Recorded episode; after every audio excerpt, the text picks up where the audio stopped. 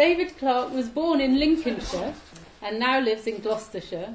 And he works as a teacher, postgrad level, isn't it? German and European studies. German and European studies, and a researcher.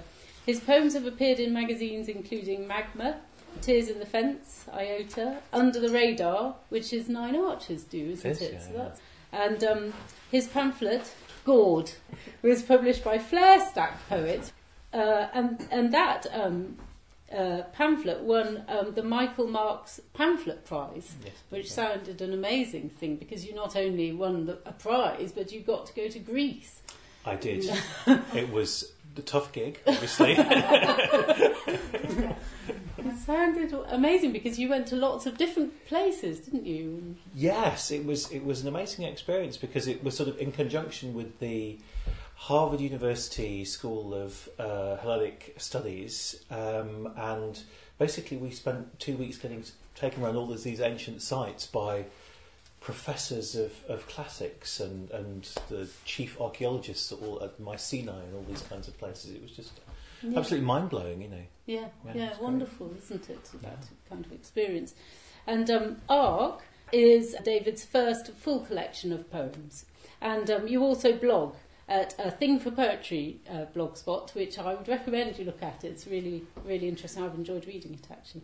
So, what I'd like to suggest is we start with your opening poem from your book, and uh, we can hear that, and that will get us started. And Yes, um, I, I think the, the only thing I, I can say about it really before I read it is that um, when I sort of realised that I was moving towards having a collection, I felt like I needed an opening poem.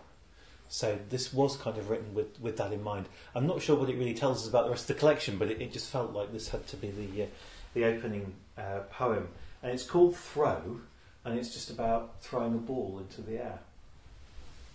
Throw. I am the boy who threw the ball into summer's empty mouth, then saw there was no void at all.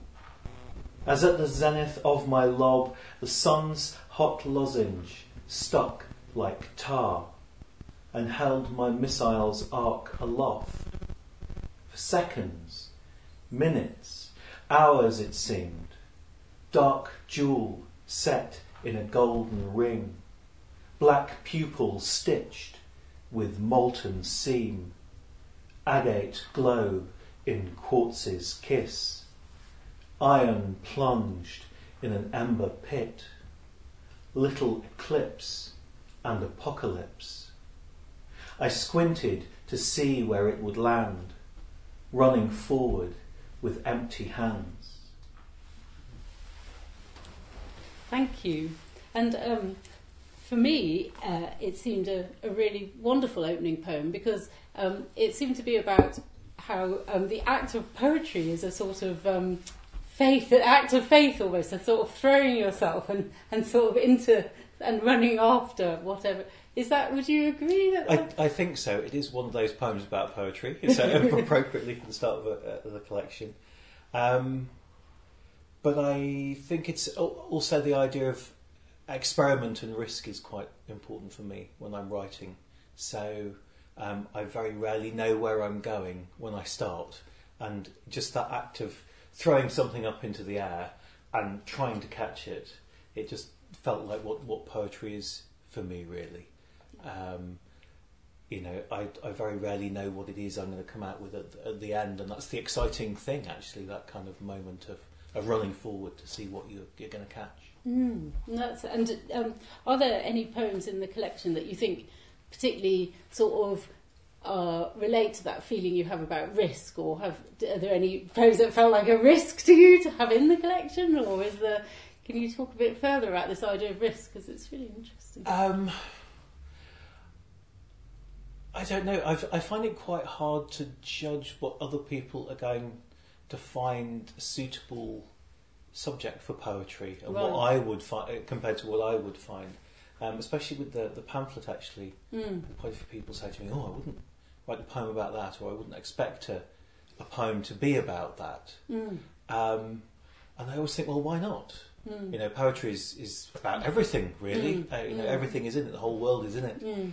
Um, uh, but I think sometimes we are a little bit sort of closed off in terms of what we think poetry can can be for. Mm. Um, and I think for me, it's about sort of shutting that out uh, and just seeing where an idea is going to, to take you. I mean, the, the one for me probably that is uh, most um, kind of the, is most about that process for me is, is the one about sword swallowing, which was in the pamphlet as well, but I, I put it in the, the collection because um, although um, quite often people when they hear it squirm slightly, it, it's it was one of those things where it just came to me that idea of learning to swallow a sword because actually that I have a kind of slight phobia about it sounds ridiculous about swallowing things. Food, fine, yes, but like I can't I can't swallow tablets. Yes. Yeah, I have a complete block about that. And so to me, the idea of learning to swallow a sword would, that would be absolute hell. Mm. And I just wanted to start from that idea, from that fear, and um, and just see where it would end up. Really. So Mm. I mean, I suppose in a way that's a kind of that risky element of sort of opening yourself um, to something you fear or that you feel insecure about or um, that you're unsure of what you think about that thing. Mm. Mm. Um, shall I, shall I yes, read that, that let's hear it. Yeah, let's okay. hear it. So apologies if anybody shares my favourite. yes. that sort of thing. Um, so it's called Sword Swallowing for Beginners. Start by flicking the fleshy switch at the back of your throat. When you've thrown up a dozen times, you'll find the impulse subsides. You can sit for hours with a knuckle softly pressed inside your head, watching rolling news of the war. Insert spoons, knitting needles, a length of plumber's pipe. Stare at the ceiling, your jaw loose as a gorging python's, and try to conjure those shocks that pass through the body, but leave it intact. The rasp of panicked breath, the whomp of a nearby explosion, a scream. Or think of the soldier who coughed up a sleeping bullet, shrapnel burrowing out of a human thigh to freedom. By then, you'll be ready to take a blunted bayonet, silver and slick with spit. Arrange your body around that deathly spindle. Repeat to yourself, I am unharmed, unharmed. is that that's a great poem, and um, and in a way, uh, for me, it link it links back to the throw, the poem "Throw," because it's um, when I thought about throw, I thought about this idea of dark and light is really strong in the first poem.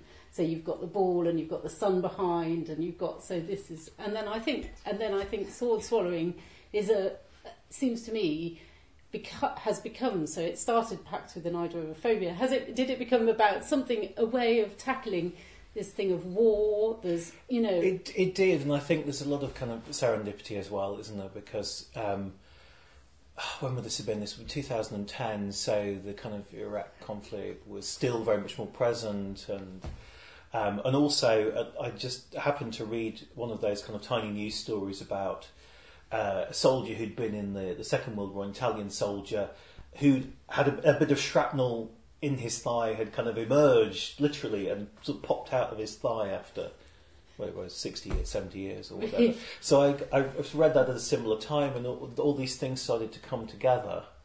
Um, but I don't think there was ever a point where I thought, aha, this is a war poem. no.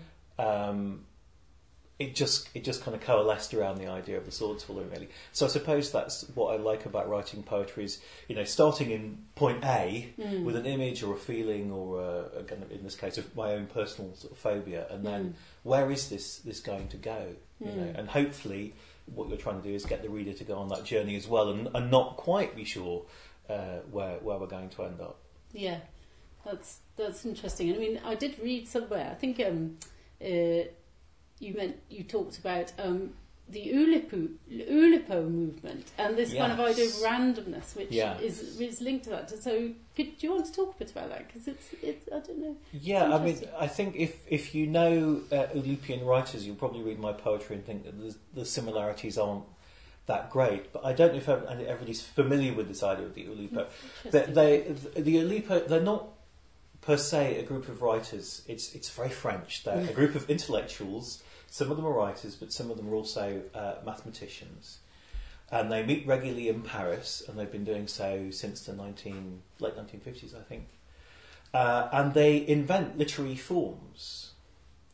Um, so perhaps the kind of most famous one they do is the kind of the like the surrealist n plus seven that you kind of change all of the nouns in your poem for the seventh next noun in the in the dictionary.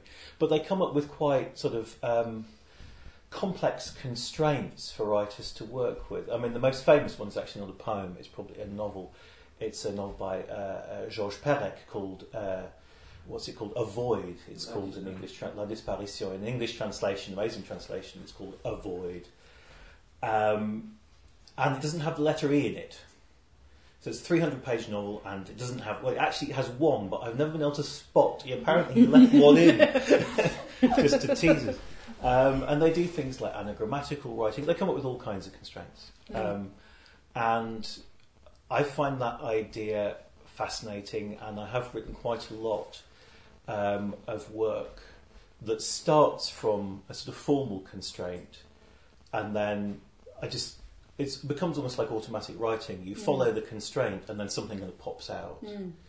Um, so there are some poems in the book that you maybe wouldn't realise that's how they were written, but they were written uh, as rhyming poems where the rhymes were more or less randomly generated. So I had kind of all these rhyme words and a meter, and I just had to start writing Mm. and see what would come out if I was using all of those sort of randomly generated Mm. rhyme words.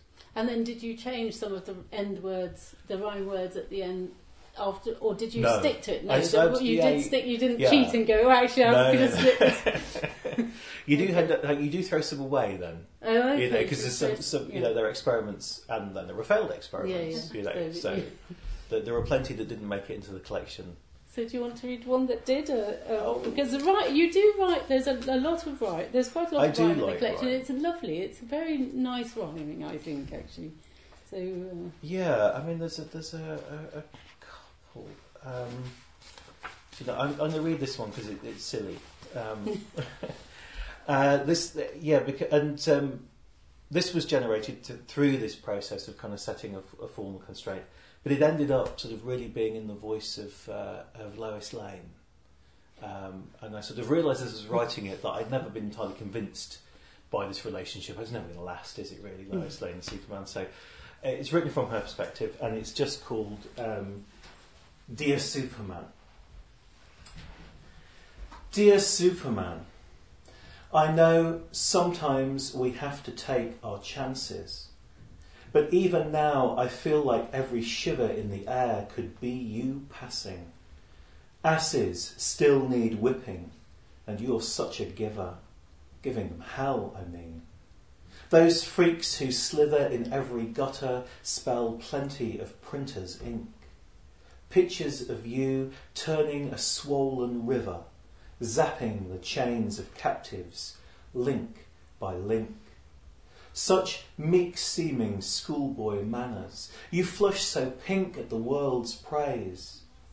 Looking back, I cringe to think how I'd lie awake to watch for a chink of light beneath our bedroom door, the mirror showing a failed sidekick, tired of the stink of battle on your cape. Not thinking bigger than the two of us, I'd never linger on news of disaster. You'd scoot to salvage NASA's latest screw up. I'd long to see you dither, shyly reach for your alter ego's glasses.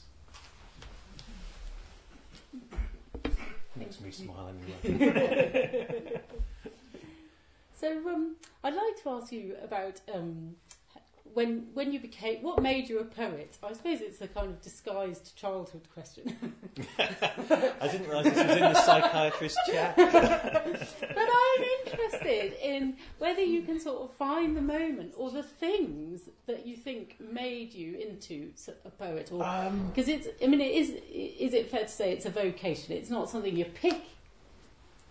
So there is got to be something that, or is there? That's what I want to know. Good question. I think I probably. Be, I think I probably became a poet twice. Right um, because it was something I did when I was a teenager, uh, and it was something I did as a university student, um, and then I just completely stopped. Mm. And then I started again.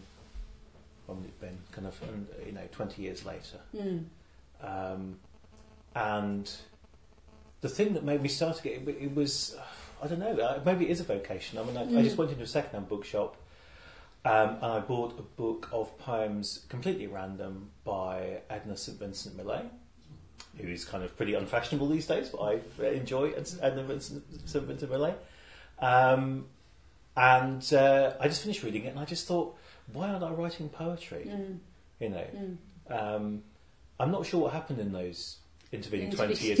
Life uh, yeah. happened. I, you know, I got a job, and I, yeah. you know, I did, you know, work all of those sorts of things. I guess it must have been coming at a particular time in my life where I felt like I'd done all that. Yeah. Um, and there was there was space for, for poetry again. Mm. Um, I think possibly also I don't think I had anything to write about when I was a teenager, mm. and I don't when I was in my early twenties. I mean, nothing had happened. Yes. you know, and, and some things have happened. I don't I don't necessarily write autobiographical work, but no.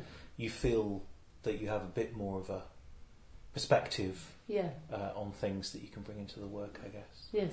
Yes, I mean, I mean, maybe those of us who love words and writing, oh, we're just born. Maybe it is just a way. We're just born that way. But I'm interested because um, you've got, um, and I, uh, I mean, you were born in Lincolnshire, mm. is that hmm. right? So is that a particular landscape? I mean, do you think there's any sense that a place could have uh, kind of you know, uh, any. Sometimes I wonder whether there's a particular particular places are more likely to make people poets. Or there are a fair few Lincolnshire poets, and it's kind of Tennyson country, so yeah. maybe. Um, I don't think so. I've, I would say I'm not one of. I, I, write a lot about place, but I don't write a huge amount about where I come from. Yeah.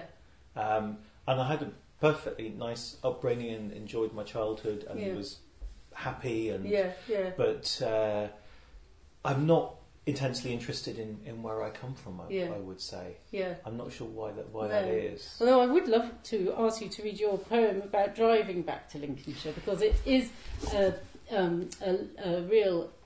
Uh, land, it's a, the landscape. It's a very sort of there's something very sort of uh, meaty about this, uh, what you, the words you use in the poem. It's, it seems quite distinct from some of the other poems. It, it is, yeah. I, I don't know. I, I think that I just reached a point. I think it's to do with when, again, when you're starting to think about putting a collection together, you start to think. Oh, these poems are all so small and slight, you know. Right. They're, all, they're all 14 lines long. This is this is not. And uh, I thought I I just want to try something with a bit of a bigger canvas, really.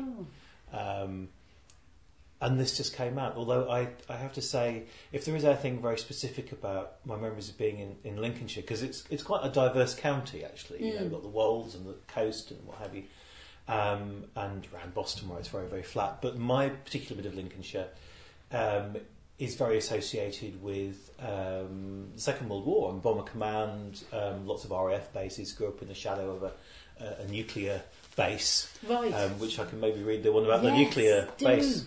Uh, That'd know, be great. Read both. I'll, I will. Yes, yeah. Because that's sort of slightly less less of a big canvas. But um, okay, let me just find that one.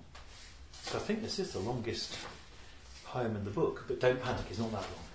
It's longish. Driving back to Lincolnshire for a funeral. Geese made their arrow in the sky, wavered like ink in a glass of drinking water black as a glob of licorice on the tongue. I dipped beneath them, my knackered engine song percussed along the splashy tarmac, all splutter and choke. I only seemed to say goodbye when I returned. The flatland boiled the sun in roiling mist. a rhythm of funeral parades swung low in lonesome trees, and the radio said whatever it wanted, played its jaunty undead tunes of yesteryear, while jiving shades in Air Force blue imported American fun to clapped out dance halls in corrugated hangars. Lost world of tiny monochrome snaps, hairdoed girls, then wives in pinnies or pillbox hats, gardens strung with plenty by blokes in caps, formica and snazzy cuts announcing the new. Time has no taste, death no manners. Like cheeky spivs, they sidle up and whisper, Now. The now is past. The plan, such as it was, has gone awry, as all must go, leaving the sundown to say, We told you so, the dusk to pile up its unforgiving ash. No escape, not even by a whisker, much less by one of these country miles. The village rounded into view, its straggle of forties council houses, then the Des homes packed tight against the winter's useless moan and ache. Roads slick sliding with mud from lorries, loaded up with mucky beets or silage for cattle, dreaming in their barn sweet drowse. Or sheep that picked like ghosts at frozen stalks in vanishing fields. That ice was in my bones as well, their clack and scrape, the fear drum drone of blood in my ears when I couldn't sleep, the mawkish chiding of my past in sharp toothed hours. I stepped into the rain whipped dark and hollered, just give me some years when no one at all will die. But the earth was wrestling in December's arms and could not hear, its long nights steeped in harm and half remembered hope. I steered for the lights of the house and slunk for home. The darkness followed. That's a bit downbeat.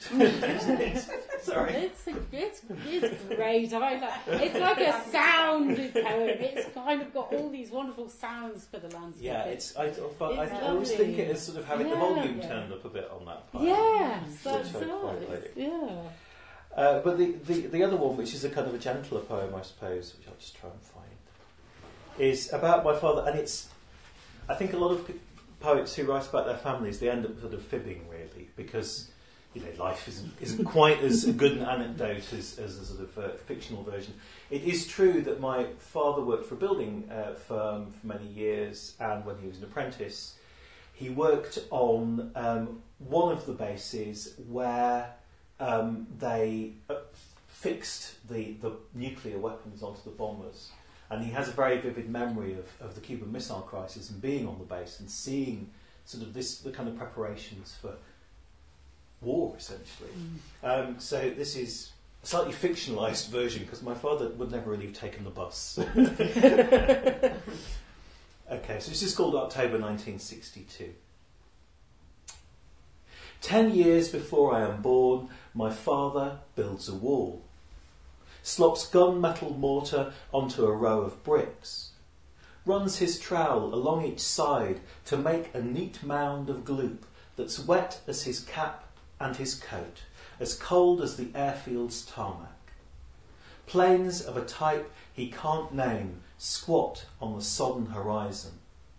Men in slate blue uniforms tinker with metal cartridges as big as themselves, while my father presses brick after brick into place, letting the excess ooze like jam between two halves of sponge cake, slapping it back onto his board with a practised flick. When the wall is done, he packs his flask and tools, shows his pass at the gate, then waits for a bus to town, taking in the view from the ridge, the flat expanse of the north and its cape of mist, monochrome, like aerial photos of Cuba he sees every night on the telly, a country consumed by terrible heat. Yeah, that's it. I mean, it seems to me um, a poem, and there's some other poems in your collection which are about sort of small lives brushing with sort of history, big histories, and um, there's the Patrick J. Hines poem as well, which yes, um, yeah. uh, uh, I asked you about because that, that one too that's about a um, a relative of yours who who was a, um, a soldier. Mm, yeah, he was he was my uh, he was my great uncle, and I'm sort of the wrong generation to have a great uncle. He was in the First World War, but my grandfather uh, was from uh, Northern Ireland and from a Catholic family, a very big family. Mm. Um, so he predeceased, uh, sorry, his brother predeceased my grandfather's birth, yeah. essentially. Right. So his, his brother was already old enough to fight in the First World War. In fact, two of his brothers uh, fought, one survived. And you sort of um, talk about this finding of the brothers. So this is not a poem you're going to read. We agree no. that because it's quite emotional, but it's a poem I would recommend because it's really beautiful and it is about how, as, and I think it's something you you do really nicely. This thing of bringing history into the work, but in that sense of through these individual stories. Yes, I mean I, I am very I'm very interested in history per se, but again not so much in in, in the big history. No. Um, I mean there's there's a, a wonderful um, poem of Bertolt Brecht's where he talks about you know all the great military victories there have been and all the great cities that have been built, and he asks about them. You know, so this general didn't he have a cook?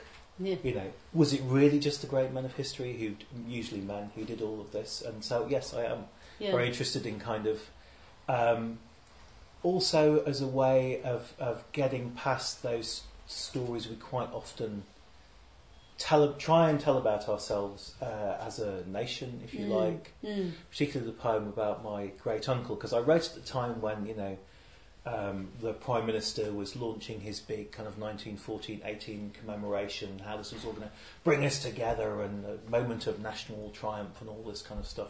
It just made me really angry, mm. you know, because mm. if you know about the individual stories, mm. then they then they don't fit into that no. kind of grand narrative. They, no, that's right. It can be a mistake or a sort of something that you end up in a, in a war. It, a war it often is, isn't it? Yeah, Yes, absolutely. Yeah. And, but and some of the poems are also about communism. They sort of you seem to be interested in uh, the Eastern Bloc type places. Is that is that yes. was that for fun? the kind of oh yes. There's some poems like Lenin's moustache and um, uh, the re- revolution. I really enjoyed the one revolutionary. Uh, what's that one? Notes towards a definition of the revolution. A really yeah. collage. It's a great collage poem where yeah. you've got these wonderful things, which is, I suppose. I mean, are you kind of? Do, would you say you're a little nostalgic for something that never quite came to be and wish it had something like that? Um, what I would well, I, I am. It is a kind of an obsession uh, in a way because I, I, I wrote my PhD on East German literature. Right. So that's the that's, that's the kind of clue. Um, but I suppose what it is. Um, when I was growing up in the 1980s, and you know, the 1980s were, were absolutely not a particularly great time no, and what was happening here was the sort of opposite of sort of yeah. socialism, maybe. I don't and know. I, th- I think um, you know a lot of people of my generation, until the wall came down, until the end of communism, were sort of fascinated by communism because it was at least the possibility of another world. Mm. I mean, the kind of the, what sums that up, feeling up for me is that film Letter to Brezhnev. Have you seen Letter to Brezhnev? Where she leaves Liverpool because you know, it may be communist Russia, but it can't be worse than living in Liverpool in the in the in the in the eighties and having no prospects and all that kind of stuff. Um, and I suppose as it became something that I studied and took very kind of an academic interest mm. in, um, you know, I came to fully understand what a, a dreadful mm. system it was, mm. and um, uh, you know, so there's no no false nostalgia no. for it. Um, but I think there is a kind of a, a remnant of something worth preserving in terms of people's hopes. Mm. Um, and you know that that particular poem, um, Notes Towards the Definition of the Revolution, was really inspired by going to see a Picasso exhibition actually, mm. which in in Liverpool, funnily enough, and um, it was about his political engagement. Mm. And it just kind of reminded me uh, that actually, you know, in the 60s and 70s, the communist movement in Western Europe, it was big, you know. People were engaged and they maybe didn't really understand what was going on in the Soviet Union and were maybe uncritical about that. But all, a lot of people's hopes were poured into that idea. And Mm. even if it was a misguided commitment, Mm. I sort of wanted to pay kind of tribute to that, really. Yeah. Yeah. Yeah, no, and I suppose that does um, seem like a slightly bigger theme in the collection, which is this idea of failure and hopes. I mean, It's not uh, autobiography. no, I, it, I, it definitely doesn't seem like that, but it is one of the themes of life, isn't it, for all of us actually. Uh, so that's how I uh, Hmm. sort of felt about it. That um, we all have to kind of come to terms with failing and things not working out. But there's some lovely uh, poems that deal with that. With Driving to Lincolnshire actually is Yes. part of has that, and um, and you have um, a whole section of the book which is called Epic Fail. Uh, you're not shy of using language that some people would shy away from. you use the word uh, chillaxed in the last poem. Now, who would exactly is from the audience? I mean, so uh, there's two questions there, really, I suppose. One about failure, one about daring to use unpopular language. Um, I think the language one is easier to uh, to answer in a way. Do you know, I've and you were saying about oh, was it in your childhood? I think one thing about me when I was a child, I was a terrible mimic, right. and I would quite often then use words that adults had used around me, sort of you know. In, in a sentence, and I had no idea what is it. And sometimes words I really shouldn't have been using, you know. And um, and and um, and also I've I've learned foreign languages, and and um, and language is all mimicry, Mm. you know. And I've I've always felt this slightly alien relationship to language. I love language; it's what I spend my time doing is working with language, but it's always a slightly alien material to me. Mm. And I think maybe that's what being a poet is actually Right, yeah. is is sort of working with this stuff which you're trying to come to terms with, which you never quite feel at home in. And I think using those words, they're just kind of buzzing around in the in the culture, and I Mm. sort of they're just material Mm. as as much as more conventional poetic language would be, just Mm. just material to use. Yeah, yeah, that's interesting. That idea that we, as poets, are working with this form that uh, everybody's using all the time without thinking about. Uh, where they're going, yes, yeah, try to do something unnatural with it. Yes, Um, the failure thing, I think, uh, and we've talked so much about this this uh, this notes towards definition of the revolution. I shall now read it, yeah. uh, but I think um, I like I like hopeful failure. Mm, Um, I think Um, that's clear. yeah, and I think uh, it's it's the uh, it's the Samuel Beckett thing, isn't it? You know, Mm. ever tried, ever failed. Mm, Try again, fail better, or whatever. I can't can't Mm. get, get the quote right, but Mm. that's that's it for me. yeah, You know. yeah. I'll read notes towards the definition of Yeah. a revolution because it's about this. It's it's got that kind of thing about language, the foreignness of language and, and, and failure. Notes towards the definition of a revolution of the revolution. The revolution was a young pioneer, photographed arm in arm with a round-cheeked Polish peasant at a festival of world youth. Or it was a peacenik at a stall of hectograph pamphlets and imported imprints of Gorky's The Mother, harassed by police in an arcade of the international style. Often it was an earnest panel of intellectuals consuming meat paste sandwiches in a Sheffield Labour club in the 1970s. Then again, a summer camp for children of Belgian steelworkers who learned bright songs and fashioned likenesses of Józef Janosowicz Djugashvili in coloured drinking straws. In any case, it was a committee meeting where all concurred, a workers' palace picked out in sugary pediments of Soviet Baroque, a whirligig model of neutrons or satellites in perpetual motion, yet equally the wife of a tireless trade unionist, making her husband his supper as she came home gone midnight from a march in the city. Sometimes the revolution was a stray whose Stakhanovite master wired her to gizmos, then watched through a telescope as she burned on re entry. But even then, the revolution was still a walk in the People's Park. It smelled of fresh paint and linoleum, sounded like a folk song performed for a delegation. The revolution was, finally, a crudely executed copy of Lenin's death mask on the walnut desk where the minister would slump, insensible with revolutionary optimism. Thank you. And uh, I think um, when you talk about the hope element of, of the work, then there's um, the poem about cake. That's all we've got, isn't it? cake. That's got to, that's got to be a hope. Absolutely. There will always be cake.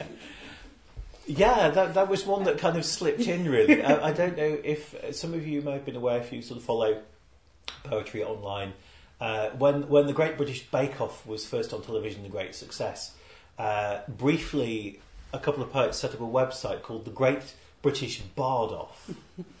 and you had to write a cake themed poem. And because I like sort of odd challenges, mm. um, I ended up writing this, uh, uh, this poem about cake. I can't really say anything else about it because it's immensely, it's, just a, it's immensely a silly. Looking, uh, it's a, a, sort of looking and hoping type poem, I think. Yes. Really, in a way, about can we keep tasting and that's true i've never seen it like that that's a, that's, that's a what i thought well you guys yeah. listen to it and yeah, you yeah. disagree entirely with what i've read no that's true the, the, the, message i guess is there might always be more cake so all, yeah,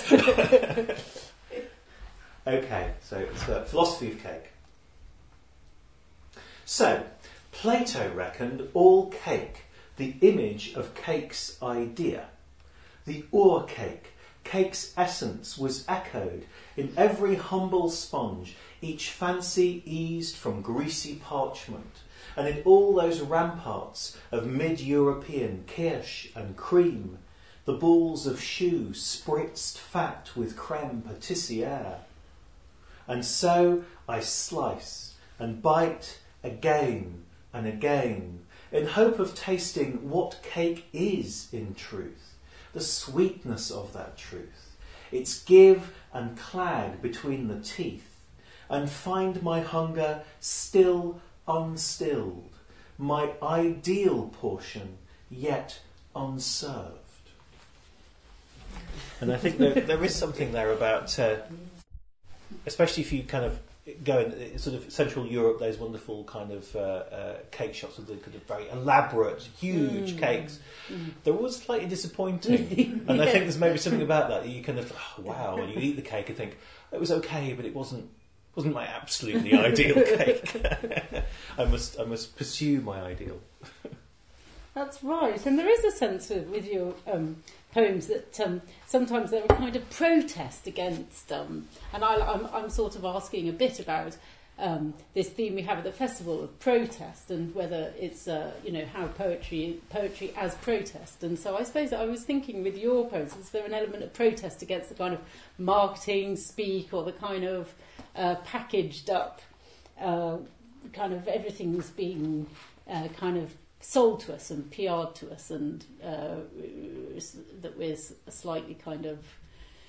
Um, is there is this chiming at all?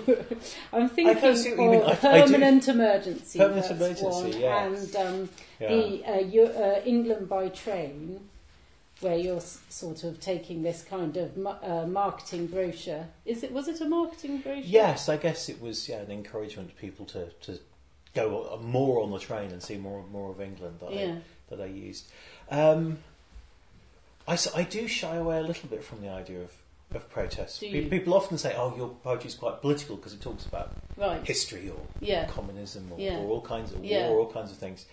Um, I suppose they are the things I'm interested in. Um, but what I really want poetry to be is about saying, "Look at this." Mm. Um, and sort of coming back to throw mm. that we started with. Mm.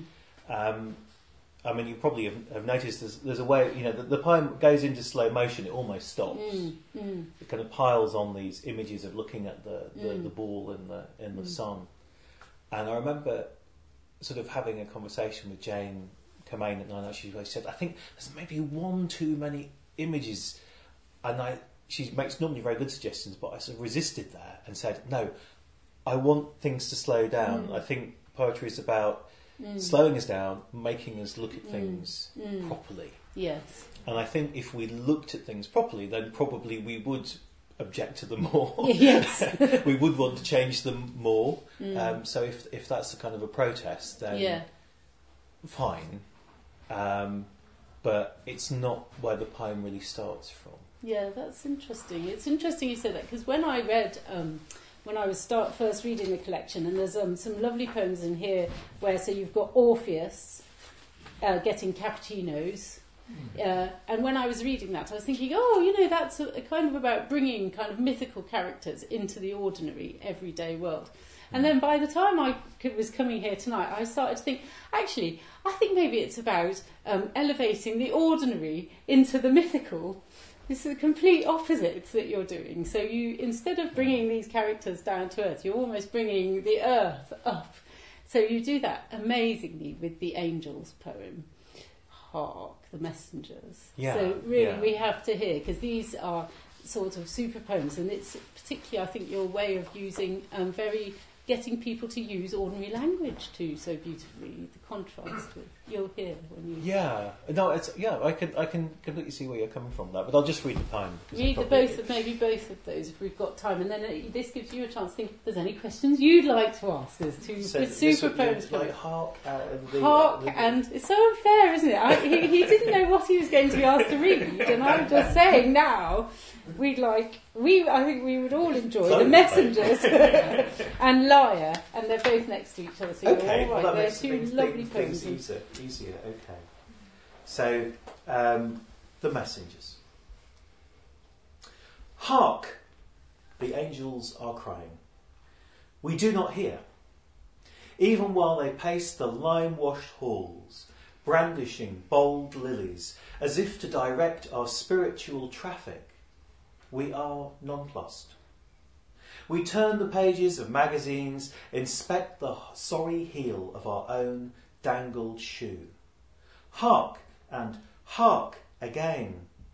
The rain is dashing red brick walls, cars illuminate the prosy night, while ministers of all religions bob home to a book or spouse, and everyone just out of earshot for seraphim harking themselves hoarse.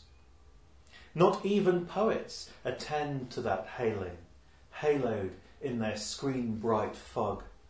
Such barren shores they choose to call to, those heralds, such blasted shores. And I will. This is quite a page poem, actually. I would say liar, and that's with a Y, although possibly also L I AR as well, uh, because it's sort of in little snapshots, and the snapshots kind of overlap in a slightly surreal way, so that one description blends into the other and sounds a bit nonsensical at times. So just be, be primed for that. It's called Liar. Orpheus wants two Americanos. His mate is part is impatient on double yellows in the van where they keep the harp, rapping the roof with his knuckles. Our godly axeman flashes a victory V, thus drives home the point. Of the Goth girl's pen, tracing cutely bulbous capitals on her yellow pad, endlessly redrafting a personal statement as she chews on a hank of purple hair that curtains the puffy eyes of the barista. He slouches, hung over to the steam machine, with a face full of shrapnel, stomach turning at that burnt milk smell of hot babies.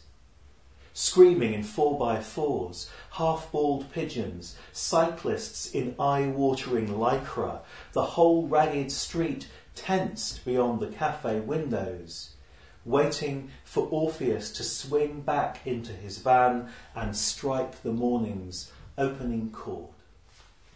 Thank you, thank you. So two very different poems, really, and there's so much energy in Orpheus, and that's where the uh, paragraph, the, the stanzas seaming together gives it this, and then he swings back in and the morning starts. It's lovely. I think that's the one where I felt like these this very ordinary scene. I, I could almost imagine you in a cafe or somebody in a cafe observing a, this scene around becomes something sort of this wonderful energy just lifts it up into something else. It's yeah, I mean, I mean that's the, uh, leaving aside kind of political issues or historical issues or, or whatever. That sort of taking time to look, yeah, um, is is also a kind of magic in poetry. That's the, what I look for in the poets that I read and enjoy. Mm. That the world just seems different. Mm. Yeah. Uh, when you've when you've read the poem. Mm. Um, so yeah, I, that's yeah. what it's all about for me. I yeah. Think. Whereas, whereas the messengers is a kind of poem of this sort of these sort of angels ignored. It's a very different and poets, of course, and poets. yeah, and uh, I was interested a lot in this sense, but this is a pagey type question of where you when you put poems together on a page, you know, and those weird things that it does as two poems sit opposite each other on the page, and that kind of strange conversation. But I think that's a question for another another time possibly. So does anybody in the audience want to ask anything or follow up on anything we were talking about earlier? I forgot to say, butt in whenever you like, but if you have any questions, otherwise I think uh, I have one more question I'd like to ask. So does anybody from the audience want to ask anything? Any, or, or challenge anything, or just if you want to hear anything. Said your poems aren't autobiographical. Is that deliberate? I'm not very interesting. I think is what it boils down to. um, and you know, lots of yeah. I think that's it. I, I, don't. I don't find myself and things that happen to me especially interesting. Um, but details are kind of woven in. I mean, there's there's some kind of uh, connection to things I've observed or or experienced, but I just choose to kind of recontextualize them in in another, in another kind of uh, yeah another context. Um, I don't know why that is exactly. I guess I'm a little suspicious of the idea of confession. I know it's kind of a, a negative way to talk about autobiographical, autobiographical, writing. Lots of people do it very well. I enjoy lots of poets who do mm. it very well. I just don't feel particularly comfortable uh, doing it. Mm. Um, you know, and and e- even down actually to the uh, to the photograph on on the book, which a friend of mine took um, which uh, I love the photograph. But I said, I want an author photograph that is as little connected to my own life as possible. So I am leaning against a wall somewhere in Cheltenham. Well, um, it's just called Clarke Way, handily. Um, and I am, uh, you know, dodgily looking around a corner reading a copy of the Racing Post. Looking like a spy. Looking like a spy. yeah, but there's so many communist poems. Not swallowing a sword. Not swallowing a sword. but that's deliberate. That's absolutely yeah. deliberate because I, you know, I, you have to have an author photograph. It's sort yeah. of p- part of the course. But I'm not. I'm not interested in, in saying anything about me particularly. I'm interested in people reading the, the, the poems. So there's, it's a bit of a joke, mm. really. Mm. Um, I mean, things about identity as a poet and it must frame the sort of topics you end up exploring, doesn't it? So you've, yeah, yeah, you've got um, a, a, poem about, um, you've got two poems, you've got uh, uh, Queer and the Exodus, these two poems. Are they, uh, would you say they are in some way at least identity poems, that you're interested in these things?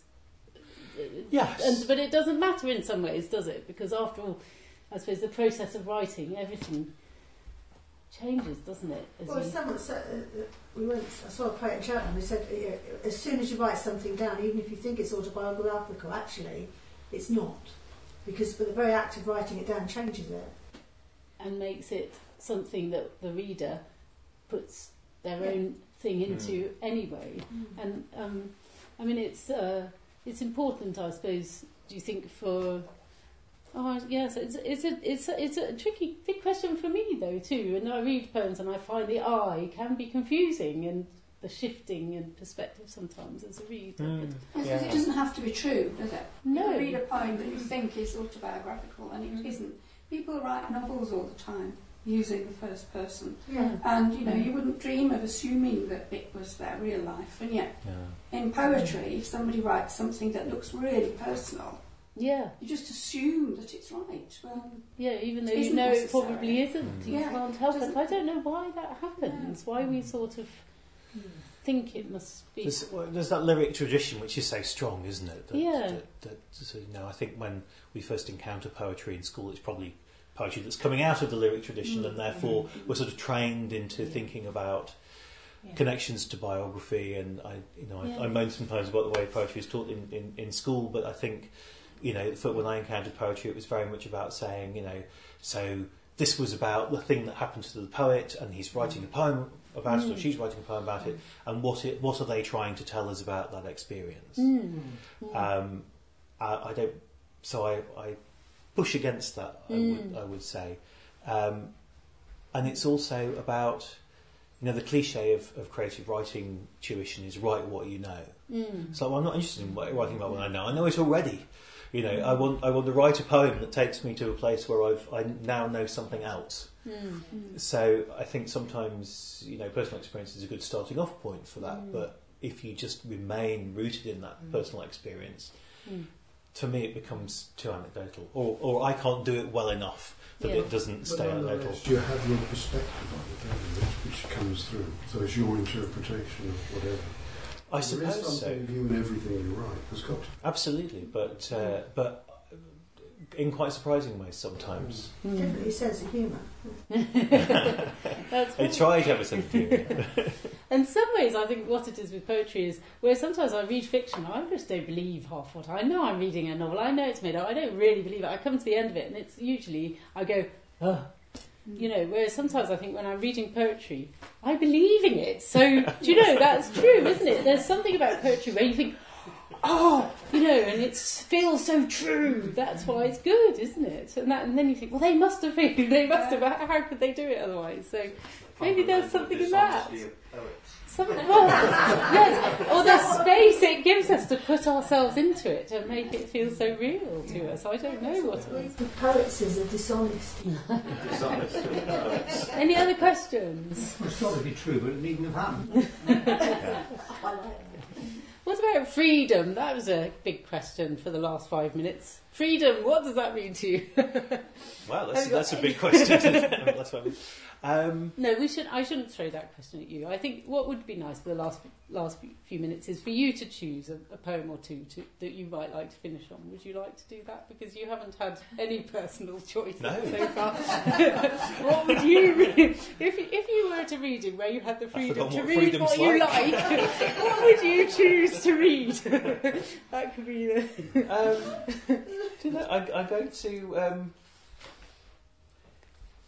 yes, I'm, uh, I'm going to read a poem uh, called "Song of His Sooterkin Brother," um, because I probably write too many poems about the sea, but this is one of them. But it's it's one that I, I personally like, and I think that's quite that's quite a, a British thing.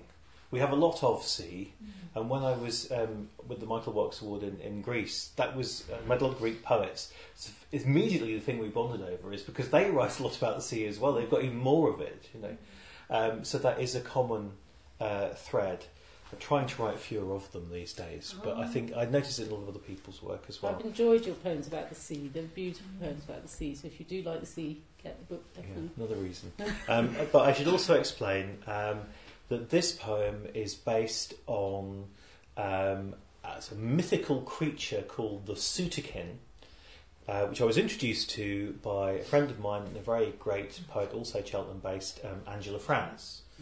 Now, the Sooterkin, um, to make a long story very brief, is a sort of fairy child, a kind of goblin child, I guess, um, born alongside a human child, but is all kind of furry and cute. And the danger is that the mother will pay all of her attention to the fairy child, and the human, her real human child, will kind of wither away and die. Yeah. So Angela's poem isn't about that at all. It's how I came across it reading Angela's poem about Sooterkins. But she was kind enough to let me steal the idea. Song of his Sooterkin brother. O Ma, there is no charm or tune to make him leave. Lizard fingered, he rides in the fold of your sleeve, nuzzles and pecks at, the wrist, at your wrist with the dry comma of his nose. He has not spoken or grown since we first slipped in your wake, two fish flapping on a sheet. The burly midwife hoisted me, gasping and shrill, while you were at his care, groaning for love as you tongued his fur flat. All our boyhood I scuffed the edges of fields, haunted hawthorn lanes, whistled those airs that comforted only him as you rocked and cooed your smaller treasure in his burrow of animal sleep. Mother, I have been to sea, brought you shells with an ocean in them, shocks of silk they sell on Constantinople's quays. But only my brother earns your looks and sighs. So tonight I slip the latch. The moon wet path is a stream that runs to the coast, and my canvas bag hangs raw in my hand.